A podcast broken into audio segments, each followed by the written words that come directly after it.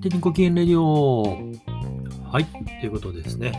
えーこの番組は過去の昔のですね、曲とその歌っている人、そして背景をですね、えー鏡ながらあ我々のこれからの人生を、気づきを、新しい気づきをですね、えー考えていくっていう番組なんですけども、まあ、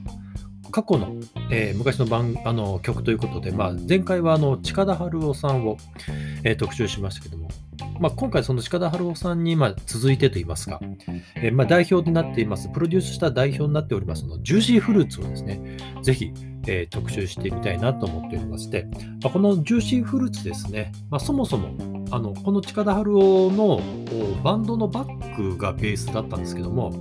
まあ、そのジューシーフルーツが始まる前に、まあ、あー寄せ集めたバンドの中にあのギターでボーカルのイリアさんっていうえ奥野敦子さんですけども、まあ、それを中心としたバンドなんですけども、でこの奥野敦子さん、えー今もう63、4ですかね、えーめちゃめちゃですね、あのギターがうまくって、美しくって、歌がうまいっていう三拍子を揃って、揃った女性では、多分この奥野敦子さん、まあ、あの、えー別名イリアさんっていうんですけども、初めてなんじゃないかなと思うんですけども、まあ、このあのギターのイリアさん中心に、まあ、一番最初のあのデビューがですね、あのまあ、これ、かなり有名なあのジェニーはご機嫌斜めっていう、君とイチャイチャっていうのがですね、最初に、えー来る。うージェニーはご機嫌斜め。今となっては、確か Perfume も、まあ、カバーしてるっていうことを聞いたことあるんですけども。で、あの、これあの、裏声のあの、あの、ファルセットをベースでずっと歌ってるんですけども、まあ私もあの、小さい頃、小学生ですかね、の時にこの、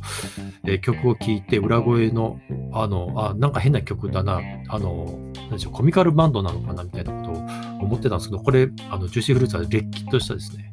ロックバンドです。で、あの、まあ、それは証拠に、あの、実はその、えーアルバム3枚はですね、あの近田春夫さんがまあプロデュースをして、まあ、このアルバム3枚がかなり、えーいい音質といいますか、クリエイティブで、確か私もあの、なかなかの名古屋に住んでる頃ですね、あの、なくて、東京までわざわざ出向いて買ったような、確かあのタワーレコードに、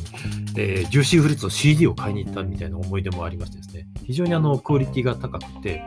えージェニーはご機嫌斜めなんかはよりも全然他の曲の方が、えー優れているっていうことをお思い出しました。で、このあの、えーまあ、ジューシーフルーツなんですけども、今も実は活動してましてですね、非常にあの活発的にやってるんですけども、長いことやってる。あの一回こうあの解散はしてるんですけども、であの非常にあの、まあ、これらの、まあ、き些細なきっかけがすごいあって、まあ、こういう形になったということで、えーまあ、このジューシーフルーツのそのギターもあの非常に、えー柴谷俊彦さん、お魚天国、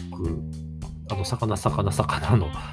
作った人ですとかですね。あと、あの、南横の吐息でネットみたいな、まあ、過去、まあ、結構名だたることをヒットソングの作曲家としてやってたんですけど、まあ、やっぱりですね、そういうあの、そもそもそういったの、なんでしょう、音楽に対してのこういうことをやりたいっていう思いが非常に強い人たちが集まると、今の形になるということと、で、これ最後にあの、なんでしょう、この近田、まあ、プロデューサー、春尾さんから離れてだいぶ経つんですけども、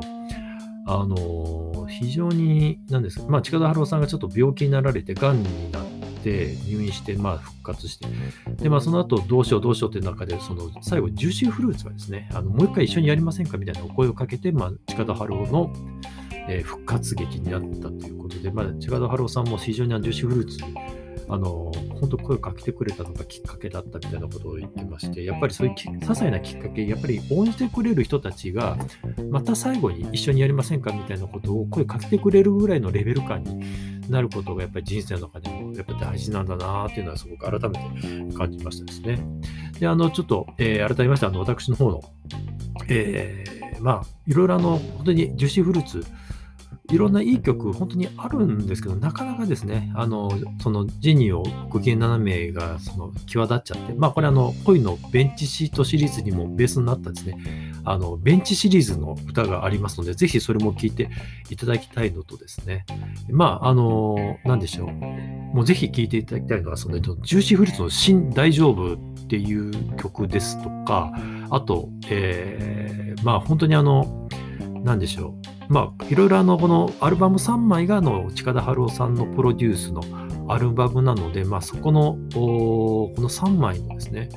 アルバムをもう一度改めて聴いて、ちょっと時代が早すぎたのかなと。今だったら多分これかなりヒットする要素が満載ですので、ぜひですね、このジューシーフルーツという曲をどれか一つ、えー、聴いていただければと思います。では今日は以上になります。ありがとうございました。